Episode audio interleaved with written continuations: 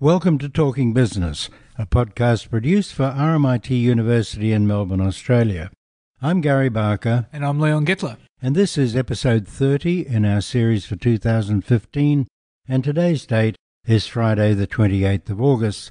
Leon, what's on the schedule for this week? Well, Gary, we've got a fascinating interview with a guy, a British teacher called Abdul Chohan, who runs the Essa Academy in Bolton in England. Now, Bolton's a very down-and-out place, as you know. He has rescued Bolton, and he's actually teaching kids all about technology, how to use technology in their decision making, and preparing them for the world of technology and business. Initially, when, when they took over, the pass rate was about thirty percent. Today, it's one hundred percent. There's life in the school, there's life in the community. They've changed the way of teaching, and these kids are up there on the internet with presentations. The whole of the resources of iTunes U is available to them. It's just turned the whole thing round. Absolutely fantastic. So we'll be talking to him, and then we're going to have a chat with B T economist Chris Caton, all about the commodity prices which are heading south and the impact on the share market. And south is really it. It's down around about South Pole at the moment. Right. But first of all, let's talk to Abdul Chohan.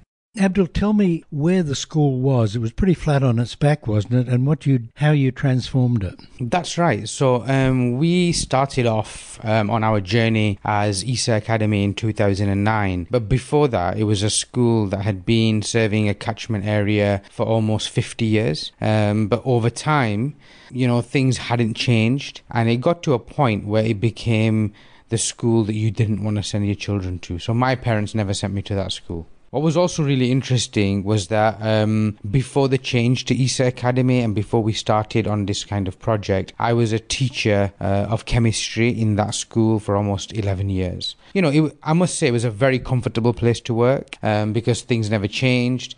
We got to a point where actually the school almost got closed down in two thousand eight because our numbers dropped, and because if our numbers drop and results drop, um, the finances that the government give us um, actually drop as well. So we started this downward spiral in terms of staff morale, in terms of the quality of building, in terms of, you know, the numbers that were, the lack of the numbers that we were getting into our school. At that point, um, the government had launched, in, in the U K, the government had launched something called the Academies Programme, where you could get sponsors um, that were quite successful in business to be involved. Now, they weren't sponsors in terms of finances, but they were sponsors in terms of governance and leadership and so on. So the E S A Foundation got involved, and that's basically run by a couple of brothers who have done quite well for themselves. Um, so they decided to kind of get involved and, and make a difference. And it was at that time that I was appointed as part of the leadership team to make this kind of change happen.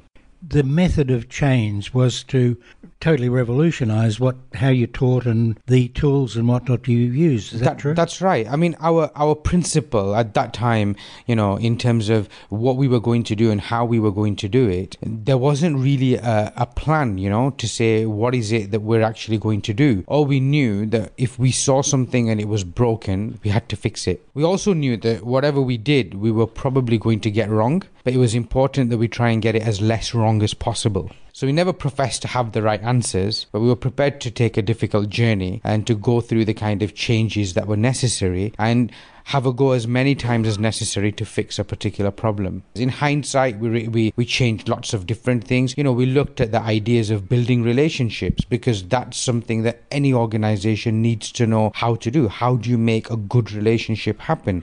So we did simple things like we realized that to have a good relationship, you need good food. So we employed a chef. The fact that people would stay in school to have food, when parents would come in, we put nice food out. Suddenly the social values and the impact and how how people felt in terms of being valued and so on suddenly began to change. Was this a, an economically depressed area, sort of reasonably low class income? That's right, that's right. So basically this particular area, you're looking at eighty percent of our students coming from ten to fifteen percent of the most deprived areas in the U K measured by different indices. You know, we have great challenges um, in terms of the kind of student body that we have. We have lots of migrant communities that have moved in. We have parents that are single parent families. We have, um, we also have kind of generations of um, unemployed families as well. You know, we've got a large influx of Eastern European families that have moved into the area. So this presents lots of challenges, challenges around language initially.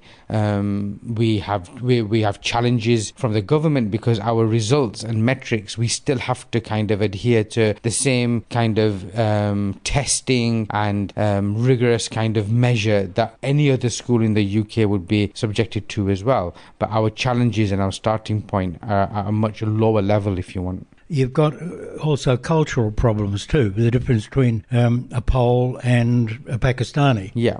Yeah. And, you know, these are things that we've had to kind of learn to kind of amalgamate and infuse, and typical and traditional methods of trying to overcome issues like that just wouldn't work because we're looking at forty-six different languages that are spoken in our school. What actually happened was we started to, to discover that actually technology is a means of overcoming many of these barriers. So what we began to see um, was there was two, one major thing that we needed to change. And that was the belief that people had. And our philosophy has been that if we're able to change belief, we can change behavior. That's belief in self and belief in community. That's right. Belief in self, belief in what's possible, you know, belief in that things are not limited, you know, belief that is going to be uh, a will-do attitude rather than a can-do attitude. So these things were actually quite big for us. In order to instill that belief, there are two kind of key ingredients that we've learnt along the way. And those two ingredients are simplicity and reliability. If you can make things simple and reliable, then actually your journey to changing belief is going to be a lot easier. So when you introduced your technology, where did you go? You you began simply with what, iPads? And no, so actually this and. It follows on from that philosophy because typically in schools um, we were using technology that was not always simple, it was not always reliable, and schools spend thousands and thousands of dollars on technology that isn't always reliable, and it breaks belief because teachers feel there must be something wrong with me rather than the technology. So what we did, we just made a fundamental shift. So rather than spending more money on laptop trolleys or interactive whiteboards, we realized that for one laptop trolley I could actually actually buy one hundred eighty of these devices at the time that were there before iPads, and they're known as iPod touches. And what I did, and this was the fundamental shift, was that rather than doing the wrong things really well, we replace our laptop trolleys with iPod touches, and we actually gave out around a thousand iPod touches to teachers and students, and that's when we began to see change. So, you know, the school that we were residing in at the time didn't have a network, so we had to go through kind of putting a network in. You know, it didn't have the connectivity of in, in terms of internet the way we wanted it, so we had to try and improve that because we were coming from an environment where, and it's funny for me to sit here and think now that actually eight years ago we never had internet in our school. And now we've got two broadbands going on, we've got content that's distributed around the world, we've got students that are able to take their learning home and create videos and presentations, we've got teachers that can plan lesson and material and it's immediately available to students, we've got teachers that can give voice feedback to students on their work through their devices. It's completely revolutionized the way we learn. And you've done this within the budget allocated to the school. Yeah, so one of the things that we realized was that certainly in the U K, and I've seen this on my on my travels over the last year as well, is that um, schools kind of continue to do the things that they've always done. And what we did was we decided to question where we were spending our money. So if you take a, a, a logical kind of um, explanation to this, if you take the case of one student, over three years, we will very easily spend three hundred pounds on photocopying. That's the cost of an iPad.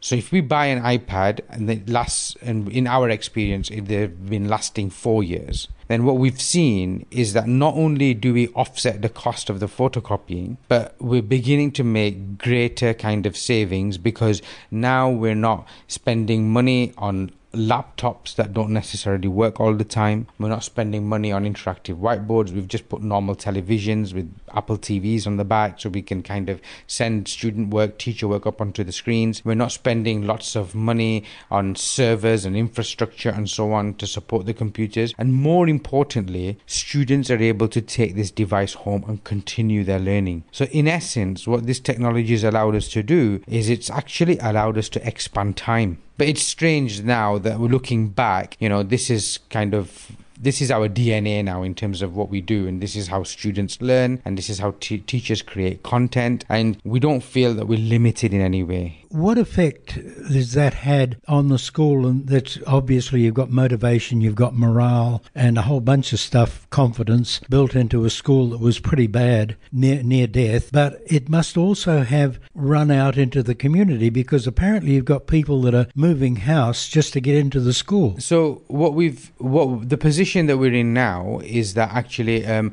of course, we went from our school numbers being around, you know, five hundred, six hundred um, to now our, our full capacity about nine hundred um, students that we've got there. We've now opened a primary school as well, um, so that's kind of going to increase our numbers again. We've already got two hundred um, students in there and so on. The thing that's been kind of very interesting for us is that um, we've seen two kinds of two kinds of changes. One is kind of quantitative in terms of data uh, and our results. So we've seen the number of students that pass and get at least five passes in their exams um, increase over the last five years or so. Um, and we saw a big jump Um, from almost sixty-six percent to ninety-three percent. And that was kind of quite interesting because um, we thought it was things that we were doing within the classroom. But actually what we realized is that was the year when students began to take devices home and they were able to access learning from home. This expansion of time and students actually asking questions from home, continuing to learn at home, began to give, you know, greater access, and we began to see things um, change at that point. And even kind of qualitatively, Um, we began to see students working on assignments beyond school hours. We began to, began to see greater levels of engagement. We began to see, you know, less of the behavior issues with students because they were more engaged. Um, so these things were kind of really measurable in terms of what we were able to do. Yes, you would have had a university entrance group by now, wouldn't you? Yes, we have. So, and, you know, there's greater aspirations for students to kind of go off and do things beyond school. And I think the fundamental kind of thing that's changed there is that students accessed their learning on something called iTunes U. So this has been a big saving for us as well. So schools in the U K tend to spend a lot of money on learning management systems and virtual learning environments and so on. What iTunes U does is, first of all, it's the largest repository of educational online material in the world. So schools accessing that means that our students have access to the whole repository of content. So it sort of like inspires them to go off to university, to look at other material and so on. And because our teachers are planning resources on there as well, and actually planning and designing learning on iTunes U, that gives students kind of access even after they've left school. So we have students that left school two years ago, but they're still accessing content, you know, to help them to write their personal statements and so on. And that's pretty phenomenal because in the past, we would have deleted their account a week after they've left school. Um, and we've also got students now that are creating content. So they're using iTunes U to show off their own learning to a real audience around the world. So we have a student that's got almost five, six hundred people that are following his course. And some of those people that are following his course are teachers. Good use of a global resource. Yeah, global resource. And the fact that we live in an age where actually just getting good results, it's not enough. Because the only thing that good results will get you is an interview. You know, after that, people want to know what else are you bringing to the party if you want. You know, what other skills have you got? What else are you capable of doing? And for students to walk in and say, well, you know, I've got a thousand people following me on my course from twelve different countries. Okay, that's pretty remarkable. Get some attention.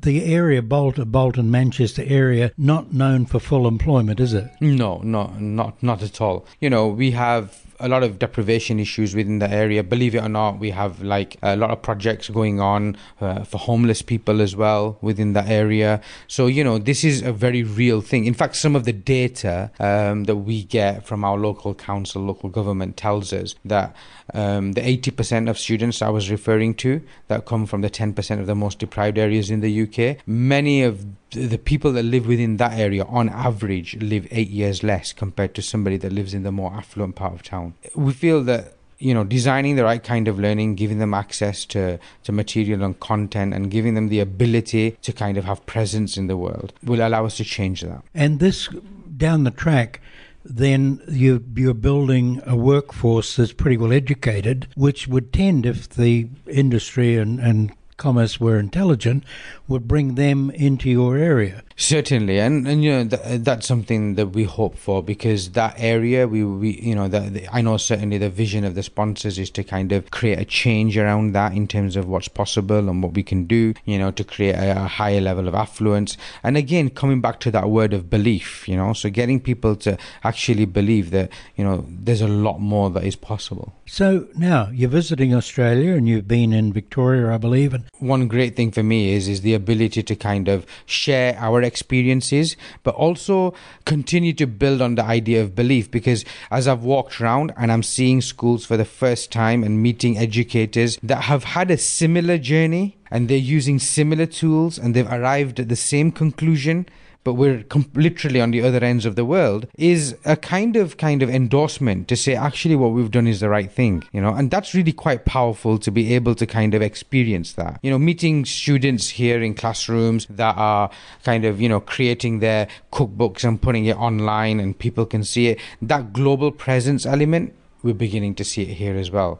And looking at this idea of belief as a as a kind of strategic leadership for change element, Um, that can be employed within schools and within organisations to create shift in that right direction. And now you've got, in a, in a country like the U K, as in Australia, where nationally we have to make a transition to the knowledge era. Do you reckon you've done a fair amount towards that? Yeah, and uh, there's two things in education. One is teaching and one is learning. And the idea of teaching has significantly changed, because you know what? Now the average person, if they want to know how to fix a sink, they could type it in YouTube and they could watch a video on it. So the teaching element is there for everybody to be able to kind of, you know, accept. But what we've become really quite interested in is the way in which learning happens. So learning involves metrics and measurements, and it allows us, allows the teacher to change their role from that person that is the, sometimes in education is the terminology is used, sage on the stage, the person that knows the answers to everything. That's changed. So the teacher now measures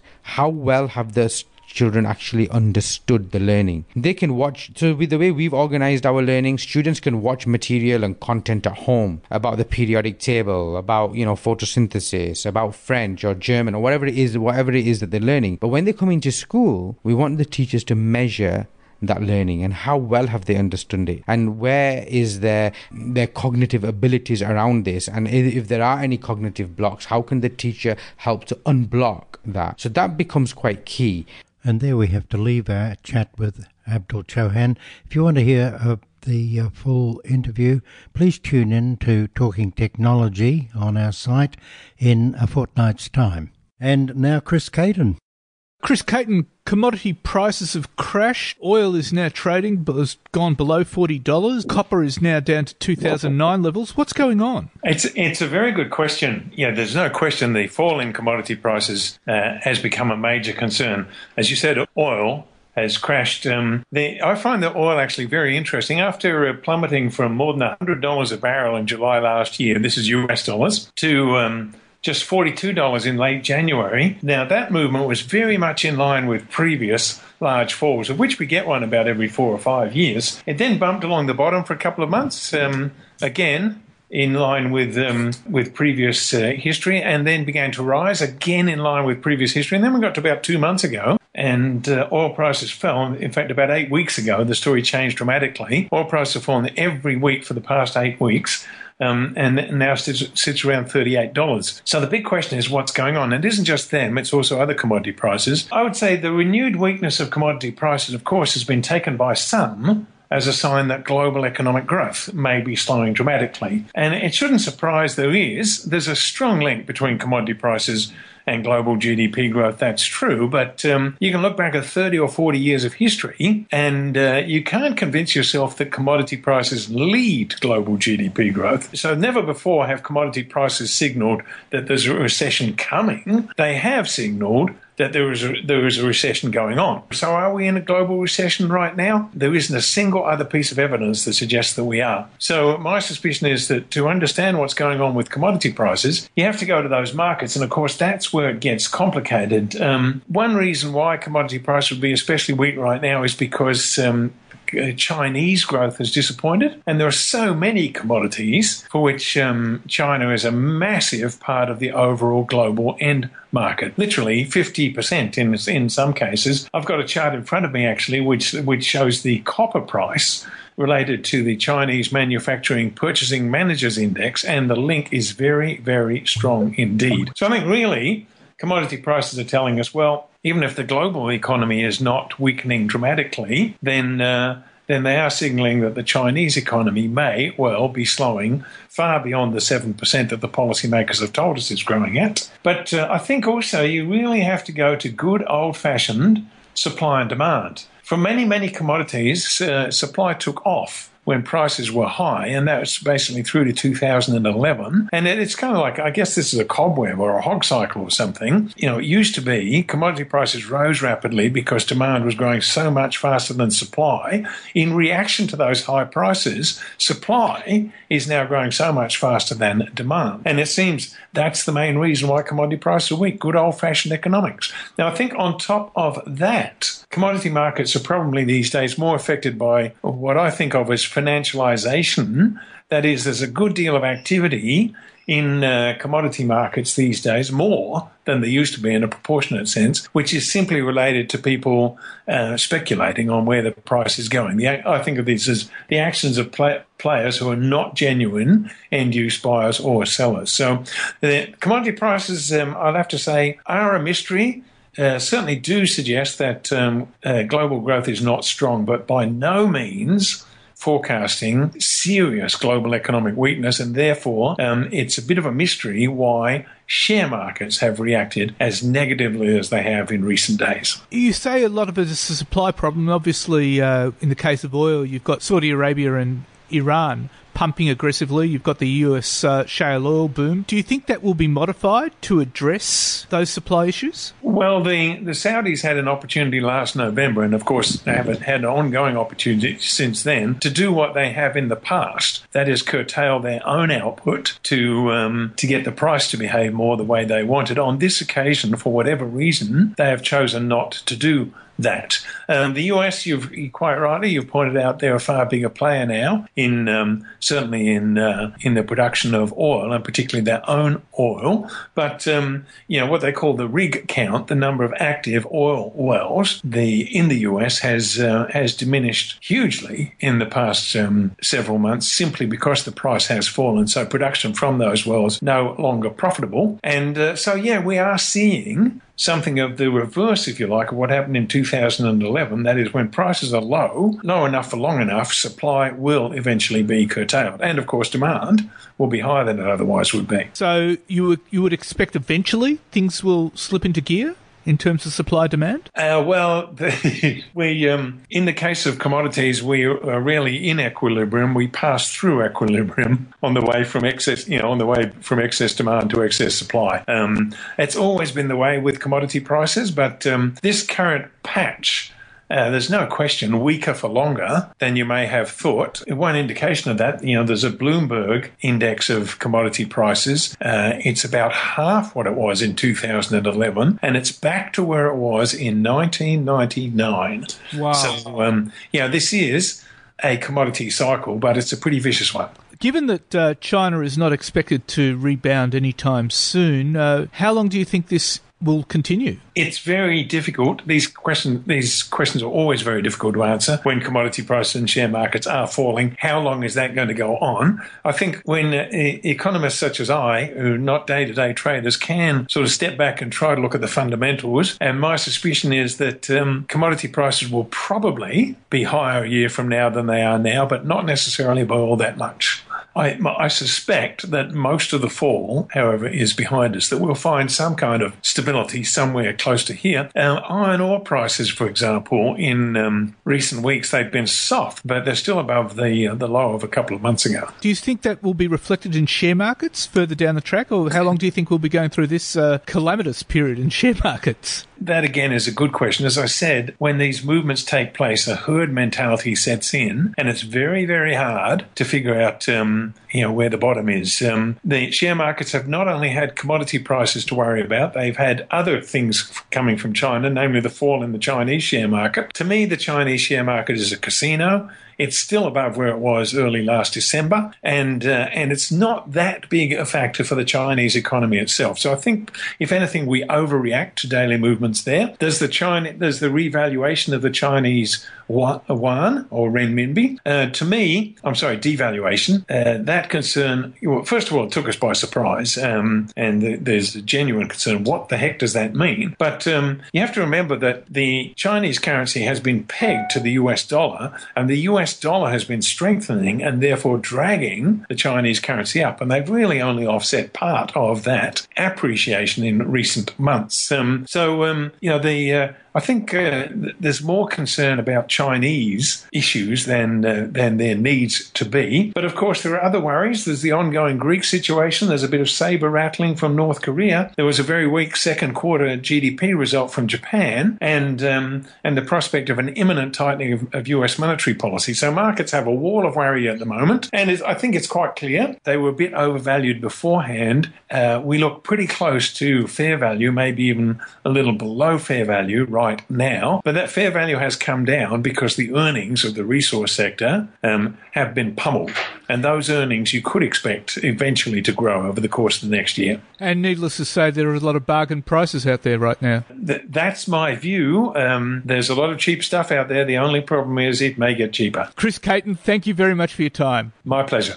Well, what do you think, Leon? How long are we going to be in the doldrums on resources? Well, well uh, this was interesting, uh, you know, when I more or less asked him, how long is this going to take? He more or less answered, well, how long's a piece of string? That's right. Nobody knows that. Nobody knows. Nobody knows. So, but it's fascinating, his view about what's what's going to happen with commodity prices, although he says they'll adjust in about a year's time. Yeah, with with a bit of luck. We're going to need luck, because quite apart from that, we're going to have to re- we're going to have to redo the economy and the way we make a living. And now, Leon, the news. Gary, first of all, Beijing this week moved to prop up its spluttering stock market by allowing its huge state pension fund to invest in domestic stocks in the wake of a massive market sell-off. It said the fund would be able to invest up to thirty percent of its net assets in equities, according to final guidelines from the State Council or Cabinet. Now, the fund, to which workers must contribute uh, three point five trillion yuan or seven hundred forty-six billion Aussie in net assets, will be con- will be actually buying the stocks. Now, that however, didn't stop the Shanghai Composite Index falling eight point five percent on the first hour of trade on Monday, wiping out all the two thousand fifteen gains, and it's been going from bad to worse. And as a result, China's used another lever and cut its interest rates for the fifth time since November, lowering the amount of cash banks must set aside. And it's reduced the uh, one-year lending rate twenty-five basis points to four point six percent and the one-year deposit rate to one point seven five percent. And at the same time, the People's Bank of China reduced the ratio for banks to cover funding gaps by fifty basis points. Yeah, and we're starting to uh, admit, uh, tacitly anyway, if not in fact, that their growth rate figures were a bit shaky. Well, seven percent, but everyone's saying it's going to be lower, which is why markets around the world earlier this week were hammered by what was happening in China, particularly with the stock market and the economic problems there. In Australia on Monday, the market fell to a two-year low, with the All Ordinaries sliding four point oh three percent or two hundred ten point six points to close at five thousand fourteen point two, wiping out sixty billion dollars of wealth. In London, the F T S E one hundred stock plummeted five percent to close below five thousand nine hundred, down two hundred eighty-eight points. Germany's DAX thirty fell four point seven percent. The C A C forty in France was down five point three percent. And Spain's IBEX fell five percent. And Italy's F T S E M I B nosedived six percent. But after the rate cut, the F T S E, F T S E one hundred in London actually rose three point one percent in response to what was happening in China. And that was the first increase in eleven sessions. The French C A C jumped four point four percent. The German DAX thirty rose four point eight percent. Spain's I BEX was up three point eight percent. And Italy's F T S E M I B jumped four point nine percent. And U S stocks also bounced. And the Australian stock market this week actually rose two point seven percent as the bargain hunters moved in. But it remains volatile because a lot of that uh, buying was done by short sellers, and the market actually went down yesterday as a result. So we're going to expect a lot of volatility as a result of this. Yeah, none of which is much good for us right now. Now, Treasurer Joe Hockey has foreshadowed tax relief funded by billions of dollars in spending cuts to fight bracket creep. However, uh, he has not outlined what, where these cuts are going to be and how it's going to be implemented. The Treasurer used a speech to the Tax Institute and Chartered Accountants of Australia and New Zealand in Sydney to flag tax relief in the lead up to the tax white paper, which he will say contains options for tax cuts. Now, the tax white paper is will become a key part of the government's platform for the federal election, which at this stage is scheduled for two thousand sixteen. Hockey was warning the economic impact impact of bracket creep, which occurs when people are pushed into higher wage brackets because of inflation. And he reckons that three hundred thousand Australians are expected to move into the second highest tax brackets in the next two years if you don't adjust tax rates. All I can say to that is, whatever happened to Australia's debt and deficit disaster if we're doing tax cuts now? The other issue is that bracket creep isn't a problem now because wages are growing at the slowest pace in seventeen years. There are certainly good political reasons for offering a tax cut he can't afford. He might see himself as a Peter Costello going to repeated elections offering ever lower rates. But there's a difference between Hockey's tax cuts and Costello's. You see, Costello could afford it, and Ho- Hockey's tax cut, according to the parliamentary analysis, would create a twenty-five billion dollars hole in the government's budget. And we can't afford it without a broad-based increased G S T. As a result, Hockey was slammed by Alex Malley, the Chief Executive of the Certified Practising Accountants, who accused him of getting up to a lectern to pitch an election platform without targeting big issues like the G S T and Australia's uncompetitive thirty percent company tax, which compares to twenty percent in the U K and seventeen percent in Singapore. But Joe Hockey hit back, and he told A B C T V, quote, "If you save money where you can and certainly don't go on massive new spending binges in a range of different areas, then you can find the money to pay for the necessary reform to strengthen the Australian economy." But he didn't outline where they were going to cut. Now, overseas money is pouring into Sydney's malls and offices, with a new report showing Australia's biggest city is now the tenth most traded commercial real estate market in the world. According to global real estate services group D T Z, overseas investment in Sydney surged sixteen percent over the last year to eight point two billion U S, that's eleven point two billion Aussie. And Sydney is now the second most traded real estate market in the Asia Pacific. That's second only to Tokyo. And London and Manhattan are the two cities that attract the most investment. And actually, the report found the volume of transactions fell in the Asia Pacific over the last twelve months, except for Sydney. Apple set a new record on the Australian bond market last week. It sold two point three five billion worth of bonds. And look, it sold one point one five billion of seven-year notes and one point one billion of four-year securities. And that was uh, very, very quickly. And that was with the assistance of bankers, Commonwealth Bank, Deutsche Bank and Goldman Sachs. Now, uh, with the N B N, Gary, um, it's uh, confirmed there's a fifteen billion dollars blowout in the cost of building it. N B N says costs of building the network could escalate by as much as thirty-six point six percent to fifty-six billion dollars compared to the forty-one billion dollars previously forecast. Now, Malcolm Turnbull has told journalists that the peak funding requirement under the new model is now forty-six billion dollars and fifty-six billion dollars, with a base case of forty-nine billion dollars. Now, the government isn't planning to increase its funding contribution of twenty-nine point five billion dollars, so that means N B N is going to have to raise up to twenty-six point five billion dollars in finance from the private sector, and it's going to have to go into debt. And Gary, the profit season is going in full swing, so here's a summary of all the profits so far. BlueScope folds posted a full-year net profit of one hundred thirty-six point three million dollars compared with a loss of eighty-two point four million dollars a year ago. South thirty-two's uh, full-year net profit fell fifty-six percent to twenty-eight million dollars on a pro forma basis, reflecting the change to a standalone company. Private health insurer N I B, N I B report an eight percent rise in full-year profit to seventy-five point three million dollars. Lendlease posted a net profit of six hundred eighteen point six million dollars for the year. Uh, that's down twenty-five percent on last year's result. Fortescue posted a weaker-than-expected profit after tax of three hundred seventeen million dollars.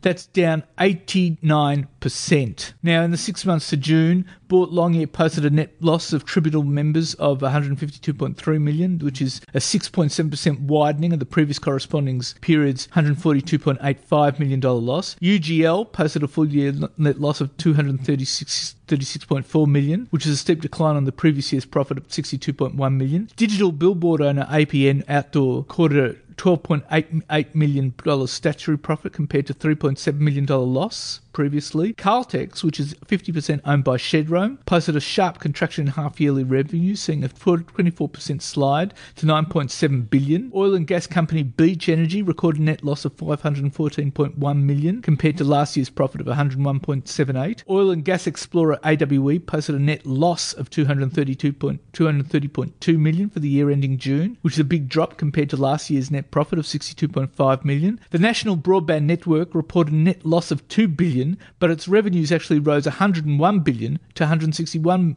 million dollars. Paddy's Foods, hit by the frozen berries recall, posted a full-year net profit of two point one million dollars, which is down eight point eight seven percent on the previous year's result. B H P Billiton's f- profit tumbled eighty-six percent to one point nine one billion dollars, which is a sharp downturn from thirteen point eight billion dollars the previous year. Amcor posted a net profit of six hundred eighty million dollars for the year, uh, which is up thirty-five percent. Shopping centre operator Centre's net profit fell seventy-nine point six percent to one point zero eight three billion dollars. That's down from five point three oh five billion dollars a year ago. Pacific Brands posted a loss of ninety-seven point seven million dollars, which is actually an improvement on the two hundred twenty-four million dollars loss incurred in the previous year, so they're getting somewhere. Despite the low oil Low oil price, Papua New Guinea focused oil and gas producer Oil Search logged a net profit of two hundred twenty-seven point five million U S, which is two hundred ninety point six million Aussie for the six months to the end of June. That's up forty-nine point two percent in the previous results. Spotless posted a profit of one hundred forty-two point eight million in the twelve months to June thirtieth against the previous year's thirty-four point seven million dollars loss.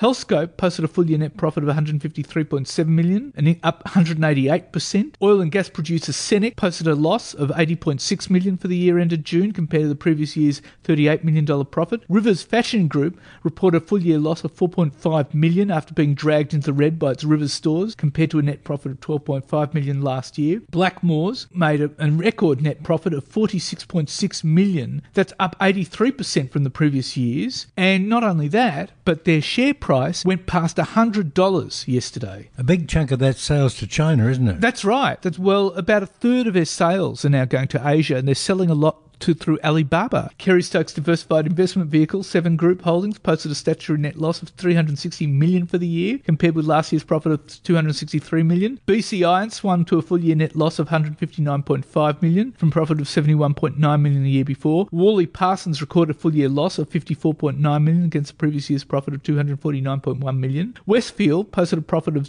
four hundred sixty-five point nine million dollars. Australia's biggest plastic packaging manufacturer, Pact Group, posted a profit of sixty-seven point six three million, which is up seventeen point two four percent.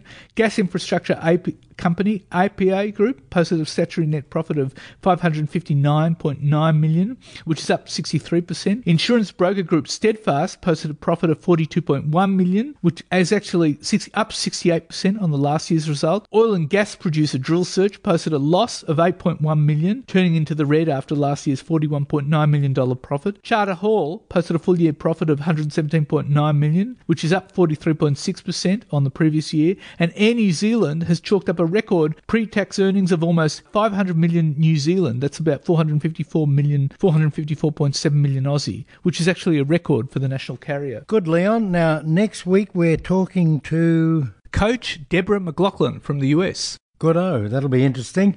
And uh, in the meantime, you can keep in touch with us on Twitter at Talking Biz, B O Z Z, or on Facebook. Stay, take care, and we'll talk to you next week.